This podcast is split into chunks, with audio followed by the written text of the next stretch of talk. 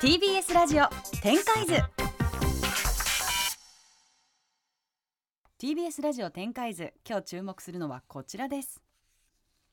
1000円であなたもアメリカの大企業の株が買える。そんなサービスを売りに今注目されているアプリがあります。一見ハードルが高そうな投資という分野で SNS を使って気軽に投資ができる SNS 型投資アプリを開発した企業に今朝は注目します。ということでゲストをご紹介します。ウッドストック株式会社コファウンダーで COO の川本大輔さんです。よろしくお願いします。よろしくお願いします。ではまずそうなんですよね。三浦さんの先輩ということなんですけど、はい、簡単にプロフィールをご紹介しますね慶應義塾大学大学院総合デザイン工学科を卒業後シカゴ大学経営大学院で MBA を取得。株式会社博報堂 TBWA 博報堂などの広告会社で大手企業のブランディングマスマーケティングデジタル戦略におよそ10年間従事されます。その後ツイッタージャパンではおよそ6年間さまざまな分野の企業のソーシャルストラテジー構築や DX 戦略ユーザーとのエンゲージ戦略の立案にセールス部長として従事され日本の広告事業の急拡大に貢献されます。そして2021年ウッドストック株式会社を創業されました。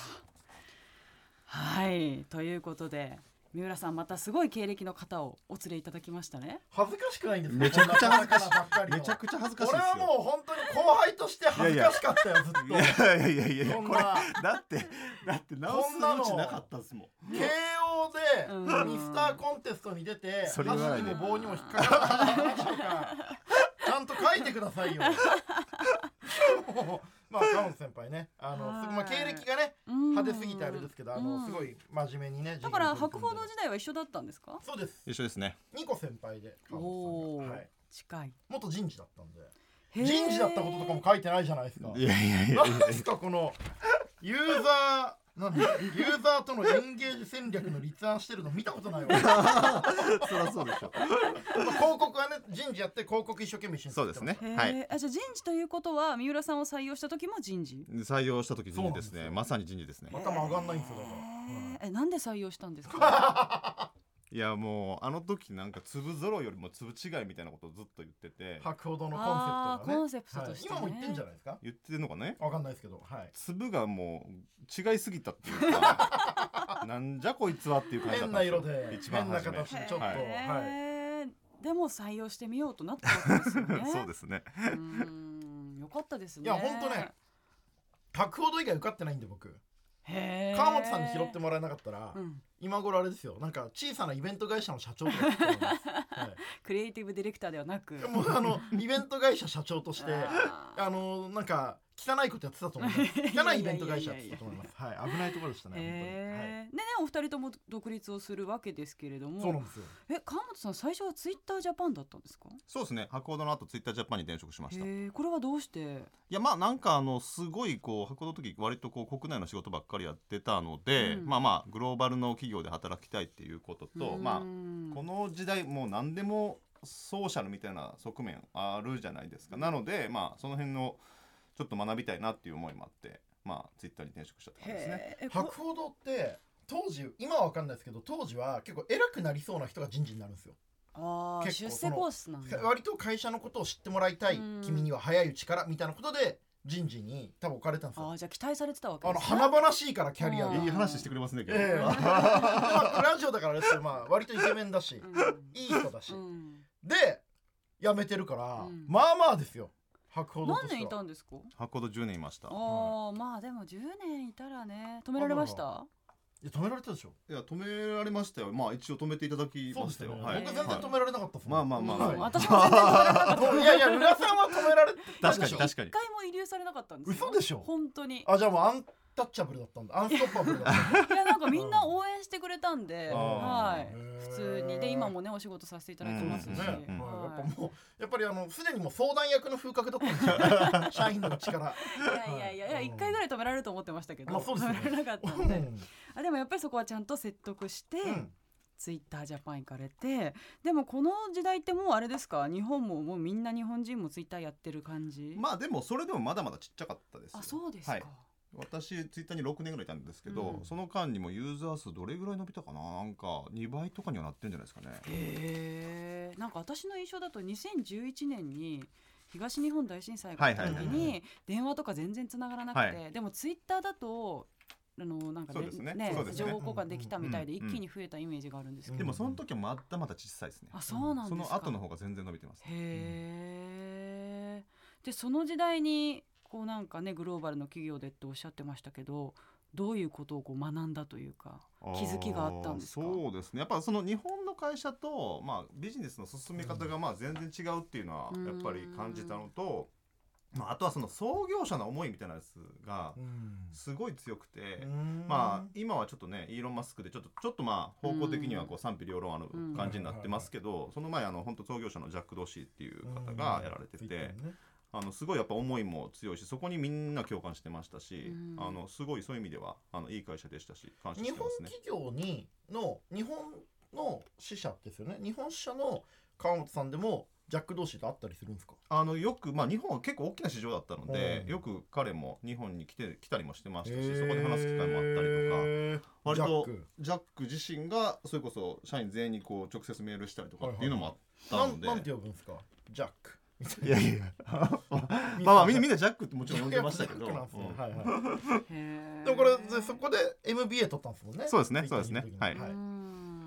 そして現在の会社を起業されてるわけですがこれはどういうことをされている会社なのかまた改めて教えていただけますか？はい。えっとウッドストック株式会社という会社をやっててウッドストックドットクラブっていうまあアプリをあの提供してるんですけれども、まあ、簡単に言うとソーシャルメディア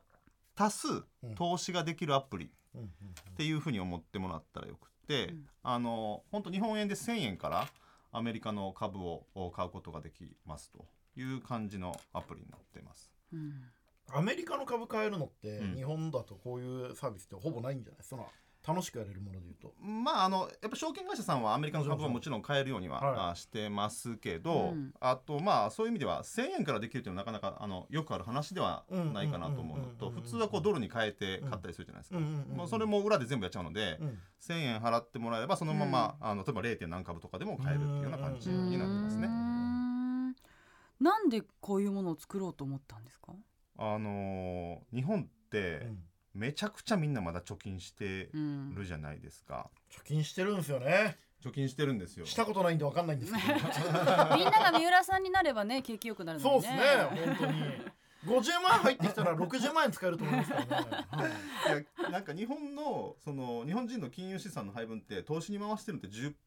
とか123%とかって言われてて、うん、アメリカだと50%ぐらいの人が自分の資産の、うん、あの実あごめんなさい。自分の資産のうちの50%ぐらいを回したりするっていう話があって、でそれって結局その経済を回すためにいろんな会社に投資してて投資された会社はそのお金で、まあ、企業を成長させていくわけじゃないですか。だから日本で皆さんが投資をしないっていうのは日本の経済を、まあ、の成長を止めてるようなもんなんですよね。ただでさえねこう低迷してるわけですから、うん、この国は。うん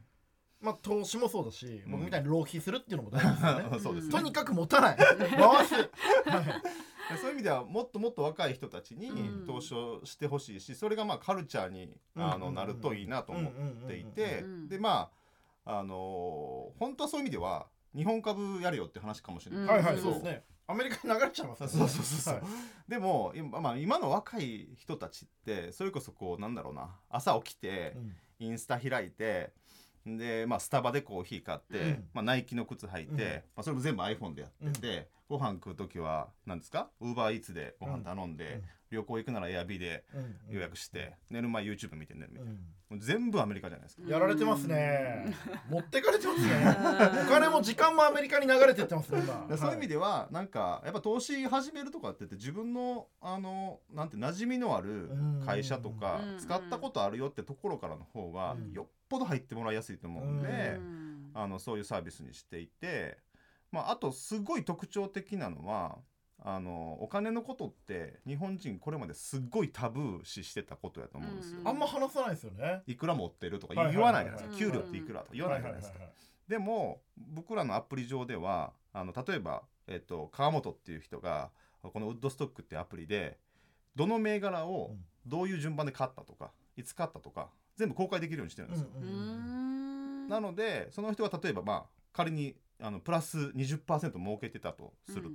でそういうのを見てあこの人はこういうふうに買ってこういうポートフォリオを組んでてこれぐらい儲かってるのねっていう、まあ、一つの参考情報にしてもらえる仕組みにしてるので、うんうんうん、まあ初心者でもじゃあちょっとこの人の真似から入ってみようとか、あのそういう感じで始めてもらいやすいっていうところがあってそれが一つのこうなんかすごい好評いただいている機能の一つ、ね、それが SNS 型ってことですか？そうですね。あの SNS 型のいわゆるいわゆるタイムラインもあります。あの誰が何か買ったよみたいな。そうですね。誰が何か買ったよもそうですフォローみたいなのができますできます。でもそれで言うと例えば宇賀さんが始めるじゃないですか、はい、でそうすると宇賀さんのファンが宇賀さんのようになりたいみたいな。でもその宇賀さんが持ってる株を他の方が注文が入るとその価値って上がるから、宇賀さんの真似をすることはその宇賀さんの応援になるってことですよね。うん。だから宇賀さんがそういうのをやって周りにこう私ここで応援してるんで出資しました、うん、ここの株買いましたって言ってファンがそこについていくと、うん、まあ、ファンも嬉しいし宇賀さんも楽しいっていう,、儲かる。まあ儲かるって言い方言っちゃいけないんだと思うんですけど、まあ、そういうこともあるからまあ面白い可能性があります、ね、まあそうですね、うん。株を買うっていうのはやっぱ結局その会社のファンになるってことなので、まあ株主としてその会社を応援するってことなのでまあそういう買い方をしてほしいしそういう意味ではあのぜひ宇賀さんにも三浦君にも、はい、あのやってもらいたいなと思いますね。こうやってグーグルの株とかも買えるの買えます。へえ。いいですね。俺グーグルの株主なんだよねって言いたいですもんね。いや本当にあのグーグルがなんか変なことあった時にいや本当株主として申し訳ないみたいな 謎のハーピールをすごい言うじゃんお前みたいな。そうですね、はい、あの日本の株って100株単位でしか買えないんですよ、うんうん、まあもちろんそれをちょっとあの小さい単位で買えるようにしてるところもあるんです基本100株単位なんですよ、だからすごい大きな初期投資が必要なんですよね、うんうん、でもアメリカの株は1株単位で買えるんですよ、うん1株やったら1万円2万円の銘柄もいっぱいあるんですよ、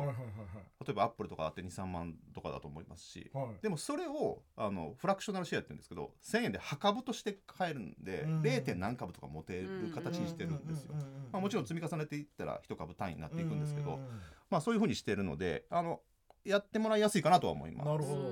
ど。あれですねツイッターとかインスタグラムのプロフィールにアップル株主って書きたいですね。そうそうそうそうそうそう。いうことですよね。そういうことです。でも立派な株主ですからねまあ一応そうですよね。何かあるたびに、うん、あの iPhone の新しいの出るたびにイエーイって言いたいですよね。俺が出資してる会社が新作を発表したんだみたいな。そうでも iPhone は10万以上するわけじゃないですか、うん、でも株主には正直1000円でなれるわけですよ。そうですよね結構すごいことだと思いますユーザーよりも簡単に株主になれるってことですね、うん、それ超すごいですね、これ今どういうお客さんが多いんですか？やっぱり若い人ですか？えっとまあ混ざってますね、うん、あのそれこそ学生みたいな方々も大学生みたいな方々もいらっしゃれば、うん、あのもともと別の証券会社で、うん、えっと投資やってましたっていう方があの、まあ、ちょっとこう目新しいサービスっていうことで流れてきてくださってるのもありますし、うんまあ大体どうですかね。20代後半から40代ぐらいまでの感じが見てると多いかなという気がします。これはもうじゃああくまで自分で本当に選ぶんですね。自分で選びなんか証券会社とかって担当の人がいて なんか転職されたりとか、そうそうそうそうそう。結局自分でわかんないから、プロに言われた通り買っちゃうみたいな人が多分多いと思うんですけど、もうこれは本当に自分で判断する自分で選びますね。まあでもあの特定の銘柄を選ぶって結構まあリスクもあるし、怖いっていう側面もあると思うんで、今まあ結構人気があるのは ETF って呼ばれるまあ投資信託みたいなやつがあって、それはまあ、いわゆるこう幕の内弁当的にいろんな株の銘柄がまあそこに合わさってるというか、まあ、日経平均を買うみたいなあのノリですよね、そういったものもあったりするのでそういうのはすごく人気あったりしますね ETF これ全部個人？個人で買うんですよね。個人で買います。そうですね。なるほど。まあ、アプリのユーザーになって自分で買っていくっていうスタイルですもんね、そうですね、へえどうですか？若い人だとちょっと投資に対するイメージっていうか価値観って変わってる感じしますか？あのー、どうすかね。お金に関する価値観はあの変わってる気しますよ。あのそれこそ昔はさっきも言いましたけどお金のことってあんまり人前で話すのってタブーだっていうのがなんかどっかあってで投資も本当限られた人たちだけが持ってる情報で、まあその人たちだけがこう恩恵に預かれるみたいなものだったと思うんですけど割と例えばそれこそツイッターとか見てみるとあの自分のその資産の状況をあの金額まで含めてシェアしてる人がいたりとか。あのそれこそこのビジネスを始めあの始めようと思った時もそれこそ自分たちのポートフォリオこれ買いました今こういうポートフォリオ組んでますっていうのを結構あのなんていうんですか公開してる人てる人ね。いっぱいいて。だからまあ例えばですけどあの例えばうちの会社が広告作るじゃないですか、うん、でもうち結構 SDGs に強いクリエイターがうちにいるんですよ。戸川って言うんですけど、例えば彼とかがその僕は SDGs すごい応援してるんでそのなんか温暖化にあらがってる会社気候変動にあらがってる会社とかその女性差別に反対してる会社とかをちゃんと応援してるんですよっていうポートフォリオを公開したらすごい信頼につながりますよね。あこの人は実際に本当にそういう企業を応援してる人なんだ。じゃあうちもこの人に仕事頼もうとかその自分のお金をそこに配分してるそこを応援してるってことが自分の生き方とか自分のキャラクターの証明にもなると思うんで、うん、そういうのは面白いかもしれないですね。なるほどね、うん、宇賀さん投資はどうなんですか？投資、はい、投資っていう投資はなでも株を持ってるんですよねはいはいはいはい、うん、やっぱり社長から僕の株を持ってくれって言われるんですかまあだからその最初にね創業するときにお手伝いしたりとか応援したりとかっていうのもありますし、まああとはでも資産運用で言うと、ね一番あるイーサとイデコとか、あと債券買ったりとか、まあドルドル買えたりとかはしてますね。なるほどなるほど。まああと暗号資産も持ってます。それはでもだいぶ やってちゃんとやられてる。やってますね。あの量その全体から見たらすごい少ないですよ。ただどういうものかやっぱり自分ごとにしないと理解できないし、人に説明できないじゃないですか。やっぱり説明することが多いので、そのためにやってますふるさと納税とか。なるほどなるほど。これもやろうかな。もうぜひお願いします。ぜひお願いしま